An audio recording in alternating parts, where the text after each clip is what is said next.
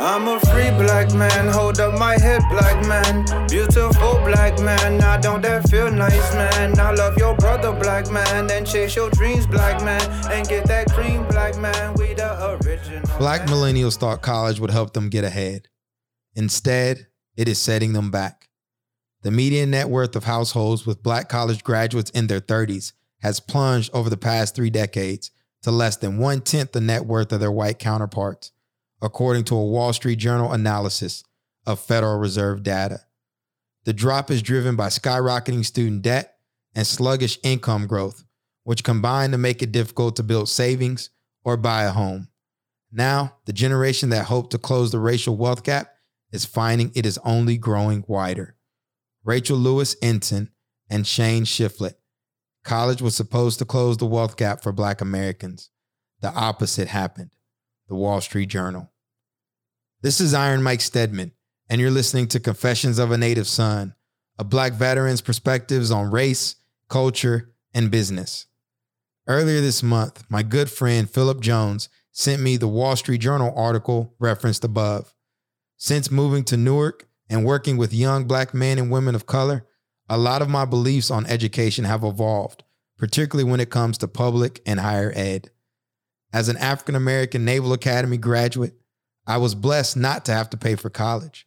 When it came time to get my master's in American Studies from Rutgers Newark, I was able to leverage the GI Bill to cover the majority of the cost. Unfortunately, many young black men and women aren't as fortunate as me. I've seen the reality of black kids returning home from college in debt, disenfranchised, and feeling like they're back where they started. While I understand the income potential for college graduates and those with advanced degrees, I can't justify the absurd cost of education these days. That's why, more often than not, I try to steer my kids away from debt and into colleges that they can either attend for free or for little to no cost. I want everyone to have the opportunity for a fulfilling life, and it doesn't make sense in my eyes to weigh our kids down in debt, all for the sake of vanity. Clearly, others have come to at least recognize the issue in the Black community, and I'm excited to discuss it in today's episode where I share some more thoughts on the Wall Street Journal piece. Before you hear from me, though, do me a favor and make sure you subscribe to my newsletter for Confessions of a Native Son at the link in the show notes. I'm publishing our newsletter on Substack, where I release a newsletter every Friday at approximately 12 p.m. Eastern Standard Time. I promise not to spam you and I love to hear from you in the comments about some of the topics I cover on the show, as well as topics you'd like me to cover either on the podcast or write about in the newsletter in the future. This episode of Confessions of a Native Son is brought to you by my organization, Ironbound Boxing, a nonprofit based in Newark, New Jersey that provides free amateur boxing training, entrepreneur education, and employment opportunities to Newark youth and young adults. To support the cause, Visit www.ironboundboxing.org and make a donation today. This show is also brought to you by Dope Coffee, a lifestyle brand that pairs urban black culture with innovative product offerings in the coffee industry. We're not a coffee brand for black people. We're a coffee brand that seeks to elevate black culture through a lifestyle of premium coffee and candid conversation. As always, I appreciate you for sharing your time with me and I hope you enjoy today's show. Go back to the hood and teach them youngsters to do it, do it, do it, do it, do it. And circle back to your hood and teach them youngsters to do it, do it, do it, do it, do it. I'm a free black. And we are live. What's going on, everyone? As always, thanks for tuning in to another edition of my show. Uh, I'm excited about today's topic, man, because it's something that is at the forefront of my mind uh, college education and uh, the debt, the burden of debt uh, for Black Americans. And, uh, you know, this discussion couldn't have come at a better time as I've been writing more publicly and being more vocal about uh, my disgruntlement with the way we're educating Black youth. Um, and though while I've been focusing more so on the public education system, I'm excited to jump in today talking about, um, you know, higher education. But before I do that, I just want to give y'all a quick update um, I've been doing my writing course, Ship 30 for 30, where I have to publish an essay every day for the next 30 days uh, throughout August and into early September. And, uh, you know, I've been doing this course and it's been great for me. uh, just to kind of get my thoughts out and sit down and start writing. And I feel like I'm starting to catch my stride with both writing and uh, and podcasting. And I actually published two essays uh, at the time of this this podcast as I'm recording.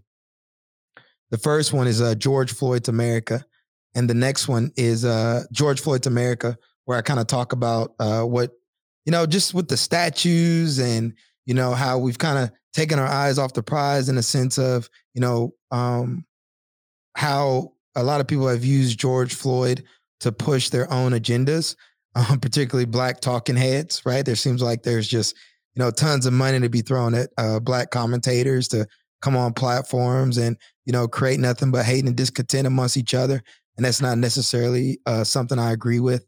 And so I wrote about that, and then also published an essay this morning entitled uh, "The Public Education System Isn't Doing Black Youth Any Favors," and uh, talk about why I feel essentially that you know public education is no longer is not the responsibility of the state and federal government, particularly for Black youth, and how we need to take that power back and uh, start educating our children um, in the right way that position them positions them for long term uh, success in this challenging uh, and a competitive uh, economy.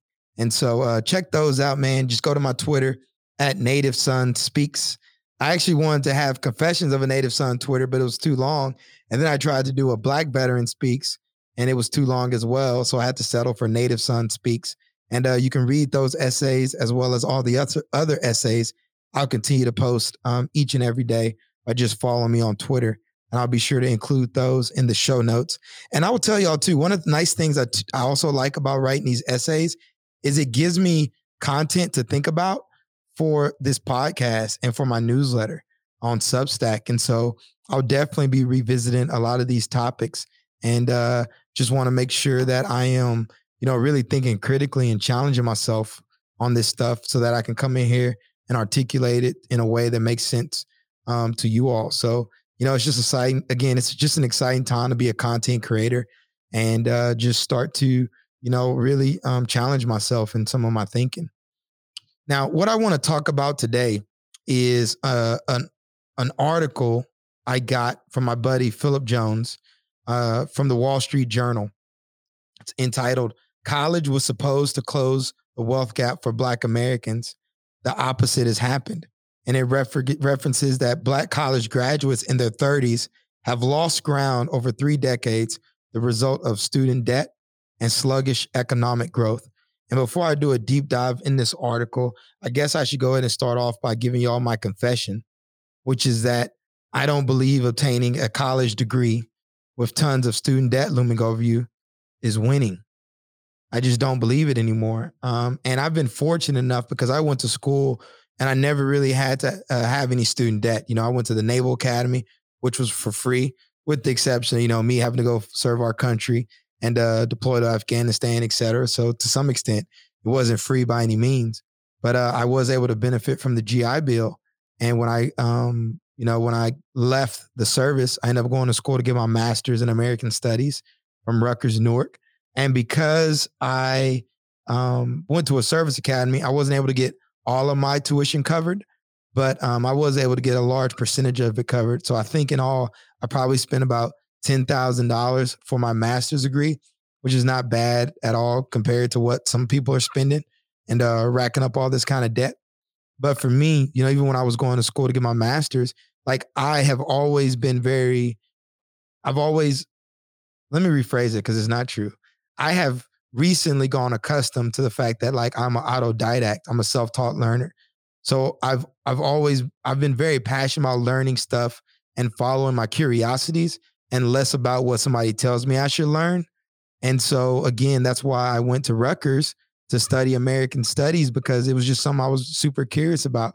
And I'm so thankful I did because because of that degree, you know, I feel confident in my ability to come on here and talk about a lot of the uh the topics and stuff. But in reality, I mean, I didn't necessarily have to go to school to get that. I I just, you know, I did it because I wanted to learn more about the subject. But as an autodidact, man, I have a whole different way of learning now. I just get on the internet, I listen to podcasts, I read articles, I read newsletters.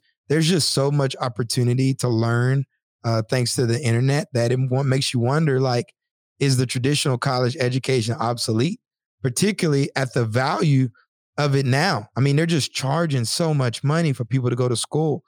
And it goes back to, you know, um, a thought I've been thinking about with regards to capitalism of just why do we have to monetize everything? Like, are we holding our society back by just putting such astronomical cost on higher ed? Um, and is this thing just a vanity metric now? Is it a luxury degree? And again, my self awareness is like it's easy for me to talk about this as somebody that already has an undergraduate degree from a very prestigious university and a master's degree. But uh, you know, I just kind of look back and I do some self reflection, and you know, a lot of the stuff I know now I learned outside of the classroom. And you meet so many people, and they say a lot of what they do day to day. Very few of them actually utilize anything that they did in if, that they learned in college. You know, we try to justify to ourselves why these expenses made sense. You know, the community and our peers and everything else. But when you kind of, I don't know, you can kind of separate yourself from it and just open up to other opportunities and say, is there, would there have been a cheaper, cost effective way for me to get the same education? And you start to make yourself go through that kind of mental model um, or think through it, then I think uh, more often than not, you will see an abundance of opportunity to educate yourself through the local libraries, through the internet. And, uh, you know, again, we just keep falling into this trap of debt, which I think is a trap within itself, man. So many people out here stuck. They can't, you know, follow their passions just because they have all this pressure over their head. They have this mortgage, they have these student loans, and we're supposed to be a free society, right? Where you'll be able to, you know, choose how you spend your days. But so many people feel like they've lost that internal locus of control, that they no longer have control over their lives and that they're just kind of reacting. And what's even more burdensome about it is sometimes people that go to the highest, to the more elite schools, they can find themselves more trapped than anyone just because they have all that, all that debt. And, uh, you know, I was talking to a young man who just graduated from an elite law school. And I know one of the things he was expressing to me is that he owes like $1,800 a month in student loans to pay back that debt. And it's like, damn, man, when you're you already you're already in the whole 1800 a month without um, rent, utilities, anything else. So at a minimum, right, you have to work a job that brings in, I don't know, upwards of 7K a month, 10K a month, 15K a month. And I know that's that's why you go to school, right? You go to rack up that debt so you can earn those jobs. But then they just get so much um you just have so much debt and you just feel trapped. And so then you have to settle and say, well, I got to go work this job for three or four years to pay it off. And I'm all about sacrificing. You know, I did it in the Naval Academy, right? I got my schooling for free and I had to sacrifice by serving our country in the military. Um, but, you know, again, just as I get older, man, I just want people to have a enjoyable, enjoyable, and meaningful life, whatever that means for them. And in order to do that, I just think sometimes we have to avoid a lot of the traps that were placed on us. And so, you know, this conversation, a lot of stuff that's been swirling in my head, I think it's perfect timing with this uh, Wall Street Journal article. And so let's go ahead and uh, jump right into it. And uh, the preference of the article was essentially that Black America has been promised that college is supposed to close this racial wealth gap. You know, that uh, it allows you to ascend the economic totem pole. And maybe that was true you know, maybe in the 60s and before that, maybe even early 70s. But with college costs just skyrocketing, you know, I think a lot of black people are starting to feel jaded about um, higher ed. You know, on one end of the house, one end of the spectrum, it does allow for social mobility, but it comes with this looming debt that's over your head. And how can we build generational wealth when we spend our entire lives paying off debt, paying off the debt of our houses and our mortgages, paying off our student debt. Um, I'm reading, a, I got, I, I took some notes, and one of the things the article says is that 84% of college educated Black ho- households in their 30s have student debt, and that the median net worth of Black college graduates is $8,400, which is down from 50K uh, in like the 1970s. And so it almost looks like we're going backwards in terms of building our like our net worth. Um, and it is funny, right? Because, you know, growing up in the South, what did success look like for us as like black youth? Or what was success pushed upon us by our parents, particularly in the black middle class? It was like go to college, uh, get a good job, and you know, have a family and stuff, and that like you're successful. But I think as the world's kind of opened up, thanks to the internet and just how we're able to get connected with each other more and see the abundance of opportunity that's available all over the world, um, that's just not enough for a lot of people. You know, I think the thing, I think the currency people want the most, and maybe we've always wanted it, we just didn't know necessarily how to articulate or how to go out and get it, is really this freedom. You know, this freedom to spend our days how we choose, this freedom to travel, this freedom to do what fills us up. I mean, the ultimate um, currency is freedom now. And a lot of us as Black people, we rack up debt and we don't have the freedom that we wish we did or that we think we're deserving of. And in the article, there's a couple that's looking to, um, you know, retire by the time she, they're like 45. It's like this married couple. And one of the things she says is that all her friends think they're wealthy. What they don't realize is that she has like, uh, the wife has $120,000 in student debt looming over her head. Um, and that now, you know, it's like, yeah, they're they they look wealthy from the outside, but she doesn't feel like she'll ever be able to pay off that 120k debt. Not even paying down the the loan, not even paying down the principal, just kind of making these payments month over month. And then you think about our educators, right? That go to the highest levels of education, getting their masters, getting their doctorates. Um, God willing, not paying for their doctors, but getting their masters and then working in, in public education, getting paid fifty, sixty thousand dollars a year, but then having a hundred thousand dollar debt. And it's like, why do we do this? You know, it's like, why do we fall into these traps? Um, and I think this conversation goes back to uh, you know, the podcast vanity metrics because people kind of tell us that we need to. You know, when I was transitioning out of the military and I was working at a private school, you know, the the, the headmaster straight up let me know that they can hire whoever they want. You don't have to have a teaching certification certification to teach at that school. Um, and so, you know, I taught like a leadership class there, like one semester. Um, but if I wanted to go into the classroom, I wouldn't have had to have a teaching certification. And it's like we, it's like this pay to play mentality and like capitalism um, that keeps tripping up black people. And because we gotta, you know, if we don't have the money to pay, then we got to go in debt to get it. Now we can play, but now we have all this loan over this this these loans over our head, and it's just it's it's annoying. And you know, I'm a contrarian when I think like this, right? Like it's I'm just at the point now where I'm getting more confident in my thoughts because for the longest time you think about this stuff and you view the world through a certain lens and people judge you or they think you're crazy or you just because you look at things different than the way they are right like i'm looking towards the future and I'm looking in a different path than most of the people that are living um, in the day to day now. And you know, it just does not make sense for me for us to rack up all this debt. And it's like, how do we build that generational wealth then? And for me, um, when I think about what does generational wealth look like in a capitalistic economy, it has more to do with controlling what labor than anything else. I mean, you look at a lot of the companies um, or you look at a lot of the, the wealthy people in this country, right? You got venture capitalists, right? The angel investors, the people that are basically able to invest in companies, which is in itself labor. Whether you have an app that's building, you know, that's doing work for people, or you own a, a, a company, you know, doing some private equity deals or whatever, right? At the end of the day, you're still owning labor, you're owning output. Um, and that's how people are generating wealth because they can pass that on. They're buying companies, they're selling companies, they're keeping that um, that money in, you know, stocks and bonds. I mean, what is it really? It's really owing, owing um, other people's other people's labor. And so to me, when I think about like, Mike, what is your plan to build generational wealth? If that's something I'm even interested in, it's really going to come down to, you know, entrepreneurship. And people think, oh, well, if I buy a house or real estate is a great way to build generational wealth as well. And while it can be, if you hold on to it for a long period of time and then you pass it on or whatever, but that's a, I don't know. For me, that's just not what I'm interested in. Um, I'm just not necessarily interested in real estate like a lot of people are. Um, I just don't want to. Uh, I believe in creating leverage, obviously, um, and you can create leverage in a bunch of different ways. Right now, I'm creating my leverage through thought leadership and podcasting and you know, I call it talent stacking. I got that from Scott Adams.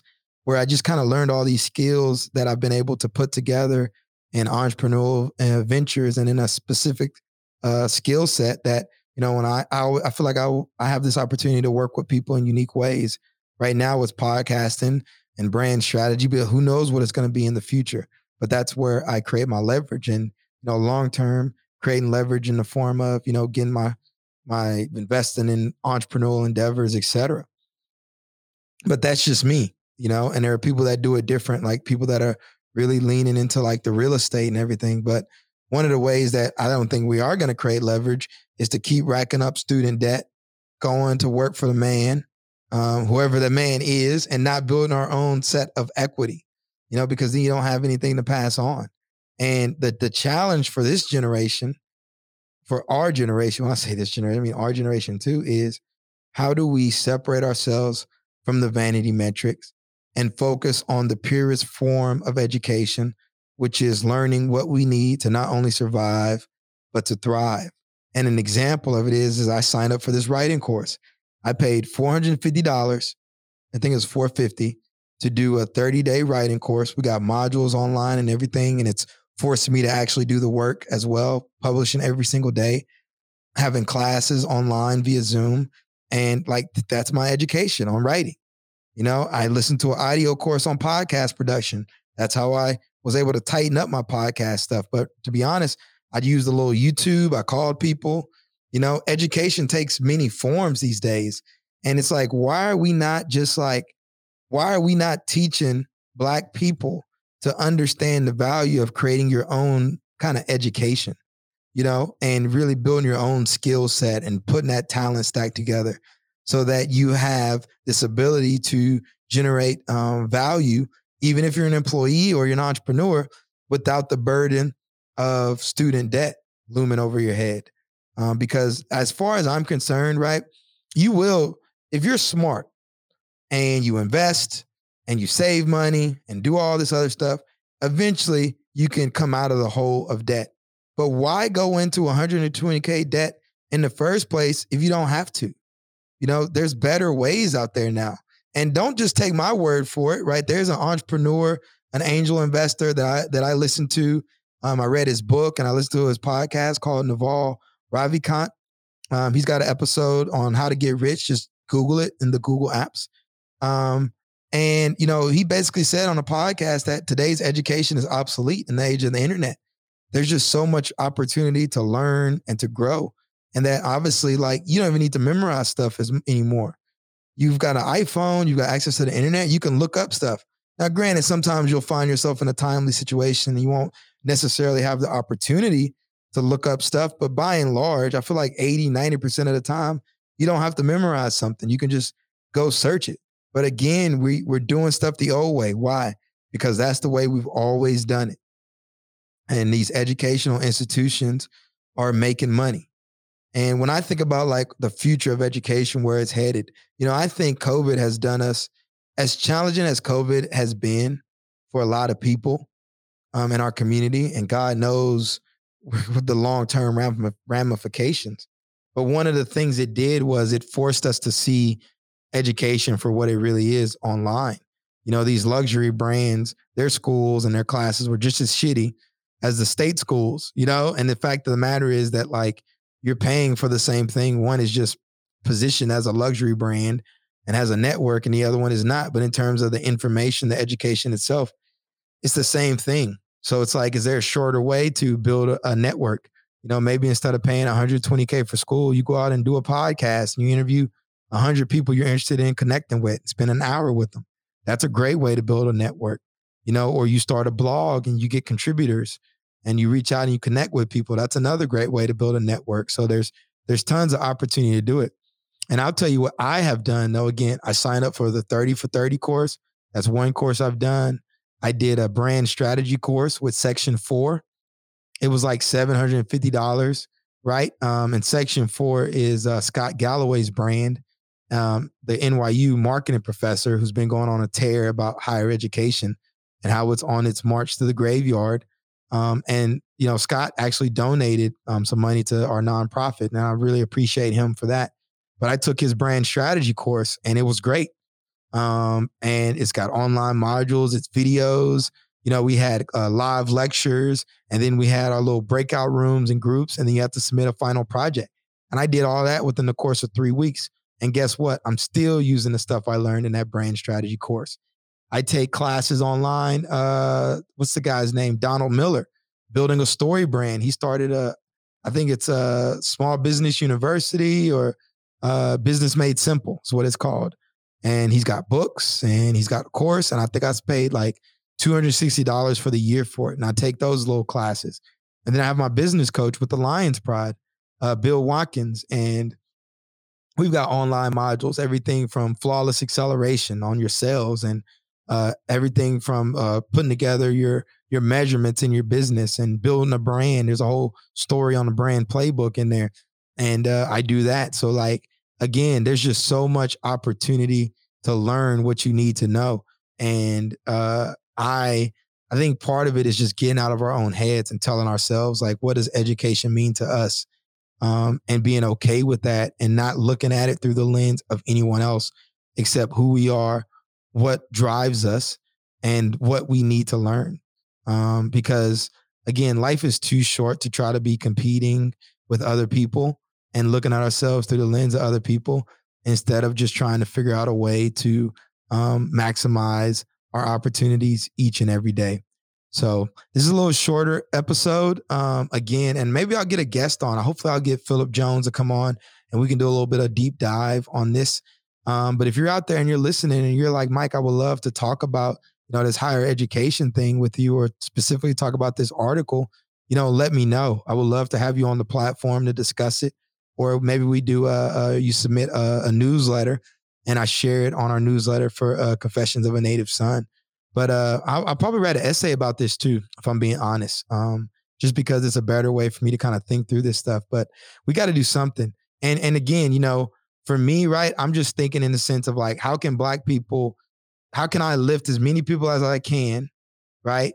Um, in the community that I can impact the most, which is in the community that I'm most passionate about impacting, which are helping other uh, black people, right? And I don't think there's anything wrong with that, right? I serve black and Latino at my boxing gym in Newark. Um, and this is kind of on a separate topic, right? This has kind of changed my perception of what does it mean to be uh, what how do you be for people of color and who's in that group, et cetera. Um, but that's for a separate topic where I'm going to talk about my Latino brothers and sisters and uh, the commonalities I found working with them and just kind of how I see the landscape now. But uh, you know, I just want to see more Americans winning, obviously, but also want to see black people winning more at scale. And I just don't see us at scale. And so when I start sharing my thoughts in this way, these are thoughts for us to win and compete at the highest levels at scale and we can't do it uh, playing in the old system that created the wealth gap in the first place. So this is a short and sweet episode. Let me know your thoughts. Love for love to hear for you, and uh, do me a favor by uh, sharing them and subscribing them on my uh, newsletter on Substack at the link in the show notes. Like I say now, podcasters podcast and writers write. We are what we repeatedly do. So uh, you'll listen to me. You'll hear. You'll get a newsletter from me once a week on Fridays at noon. So make sure you're checking that spam folder. And I release a podcast every Thursday. Um, so be sure to check the link in the show notes and uh, um, let me know what topics you like me to cover either on the show or write about in the newsletter. So, and also make sure y'all check my Twitter um, for these essays that I'm writing. So I appreciate y'all. I love y'all. Until next time, peace, love, and have a great rest of your week black man. Hold up my head, black man. Beautiful black man. I don't that feel nice, man. I love your brother, black man. And chase our dreams, black man. And get that cream, black man. We the original man.